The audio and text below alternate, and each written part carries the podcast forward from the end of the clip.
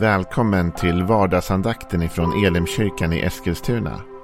Det här är en podcast som kommer ut måndagar till fredagar. Om du vill veta mer om vilka vi är, vad vi tror på, hur du kan komma i kontakt med oss eller vad vi kan erbjuda dig för någonting så gå in på www.elimkyrkan.com. Får jättegärna gå in och likea vår Facebook-sida. Det är facebook.com elimeskilstuna. Eller så söker du upp oss på YouTube och då söker du på Elimkyrkan Eskilstuna. Vi vill jättegärna komma i kontakt med dig.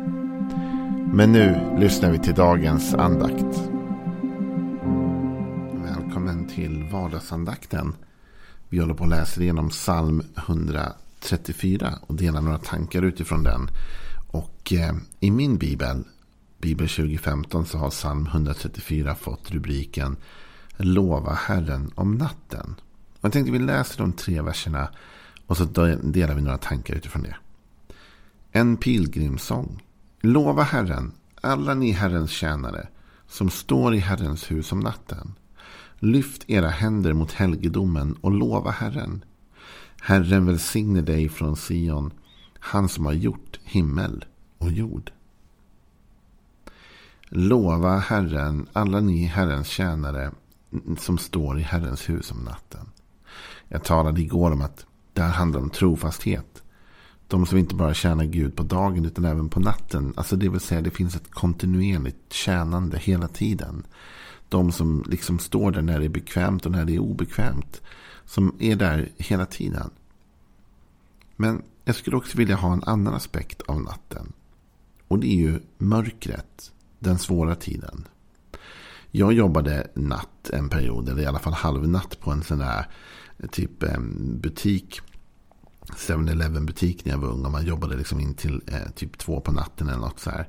Och det var jobbigt att jobba på natten. Och sen skulle man ta sig hem också. Det var inget roligt. Alltså jobba på nattetid är inget kul. Man jobbar hellre på dagen när man är pigg och har energi. Men på natten, det är något annat. Min fru hon är sjuksköterska och i början när vi var nygifta så jobbade hon ibland nattpass. Och det är jobbigt att jobba på natten. Det kräver något helt annat av en än att jobba på dagen. Och det här är intressant för här står det om de som tjänar i Herrens hus om natten. Det här är det tunga passet. Det här är det som är så jobbigt därför man är trött. Därför det är mörkt. Därför det är jobbigt. Därför man har inte samma energi som man hade på dagen. Men här så lovar David dem som tjänar Herren och står i Herrens hus om natten. De som bär när de andra får sova. De som jobbar när de andra kan vila. Jag tror att du vet att det finns sådana ledare. De som gör det jobbiga jobbet. De som kliver fram när det verkligen behövs. De som tar det där passet som ingen annan vill ha. En sån vill jag vara jag hoppas att jag är det i Guds rike, men ibland så faller såklart jag också till korta. Men jag skulle ändå idag vilja få uppmuntra och säga, inte allt tjänande är roligt. Vi hade vår konferens Höstglöd för ett tag sedan. Och då hade vi flera olika gäster här. En av dem var Mattias Martinsson. Och på, på fredagskvällen så talade han om lovsången i natten. Och om du eh, går in på YouTube och söker upp vår församling och lyssnar på det så kommer du få en fantastisk predikan om att tillbe Gud och lova Gud i svåra tider. Och det är någonting jag skulle önska att du kunde få in och lyssna till. Men det här handlar inte om lovsången i natten. Även om det är en fantastisk sak. Och en stark sak.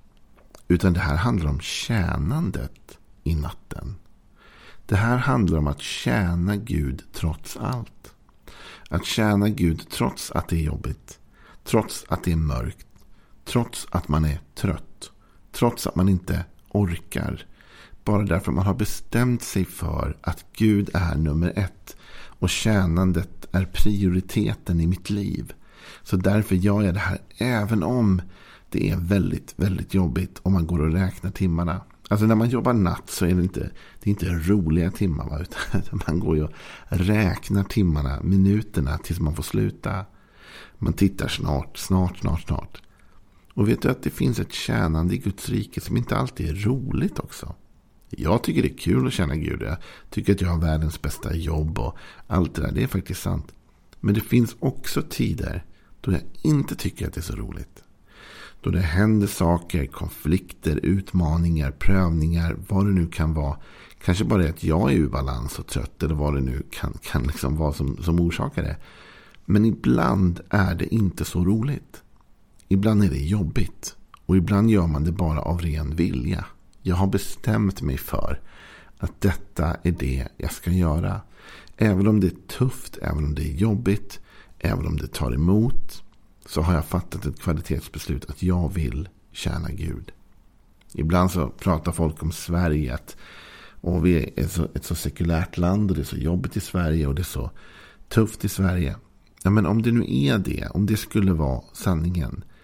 Då är det ju ännu viktigare att du och jag som tjänar Herren orkar tjäna i den här tiden.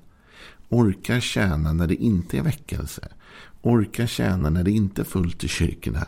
Orka tjäna Gud när det inte är mängder människor som blir botade och helade hela tiden.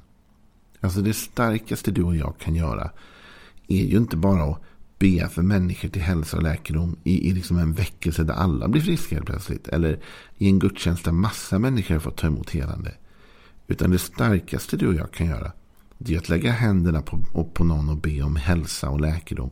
När ingen verkar bli helad. När liksom vi inte ser hälsa och läkedom. När vi bara ser sjukdom och mörker och ångest runt omkring oss. Att då säga, jag tänker tjäna Herren ändå. Trots att det är mörker, trots att det är natt. Trots att jag inte ser det jag vill se. Så tänker jag ändå lägga min hand på den här personen och be för den. För någon måste tjäna Herren i natten. Jag tänker gå upp och predika trots att det är tomt i kyrkan. För att någon måste tjäna Herren i natten. Jag tänker lägga del av min tid nu att kontakta den där ensamma personen eller den där ensamma personen. Gå på en promenad med dem eller bara samtala med dem. Fastän det inte tycks som att det leder någonstans. Men bara för att någon måste tjäna Herren i natten. Alltså den utmaningen till dig och mig att vara en Herrens tjänare om natten. Det är inte en sån här för det är så roligt. Det är inte den utmaningen. För det är inte roligt. Utan när vi tjänar Herren i natten. Då är det något annat som väger tyngre. Då tjänar vi av kärlek till Herren. Då tjänar vi därför att vi har bestämt oss för att tjäna. Därför att vi har en trohet mot honom som har gett allt för oss. Vet, jag tänkte att vi skulle läsa lite i Bibeln också. Det är väl bra på en vardagsandakt. Och då tänkte jag att vi skulle läsa om Paulus. Paulus får ju vara med om fantastiska saker. Och han har skrivit nästan hela Nya Testamentet. Och jag antar att du och jag vi hade gärna fått vara med om det Paulus fick vara med om. Eller hur? Därför Paulus han fick vara med om enorma mirakel.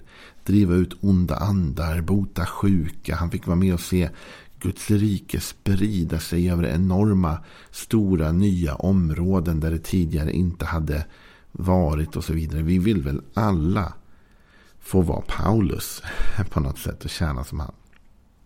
Men faktum är att Paulus, han tjänade inte bara Gud när det var roligt. Han tjänade inte bara Gud på dagen i lätta stunder. Utan vi vet att Paulus också är, är definierad av att han tjänade Gud igenom enorma svårigheter. Det hindrade inte honom från att tjäna Gud att han gick igenom både smärta, utmaningar. Och vi ska läsa om några av dem när Paulus för en stund tappar huvudet som han kanske själv tycker och börjar skryta. Och vi läser om det i aposteln, äh, aposteln, eh, andra Korinthierbrevet 11 och från vers 21. Men vad andra vågar skryta med jag talar som en dåre. Det vågar också jag. Är de hebreer? Jag också. Är de israeliter? Jag också. Är de Abrahams barn? Jag också. Är de Kristi tjänare? Nu talar jag som en galning. Jag är det ännu mer. Jag har arbetat mer. Suttit i fängelse mer. Fått hugg och slag i överflöd och ofta varit i livsfara. Av judarna har jag fem gånger fått 40 rapp minus ett. Tre gånger har jag blivit piskad med spö. En gång har jag blivit stenad. Tre gånger har jag lidit skeppsbrott. Ett helt dygn har jag drivit på öppet hav. Jag har ofta varit på resor i fara på floder, faror bland rövare, faror bland landsmän, faror från hedningar, faror i städer, i öknar och på hav, faror bland falska bröder. Allt under möda och slit, ofta under vaknätter, under hunger och törst, ofta fastande, frusen och naken. Och så fortsätter Paulus. Vet du när Paulus ska försvara sig själv. Så säger han först, börjar han prata om att han är, är, är, han är hebre och han är israelit. Abrahams barn. Men sen säger han, är de, så jämför han med de andra apostlarna, är de Kristi tjänare? Alltså tjänar de Gud?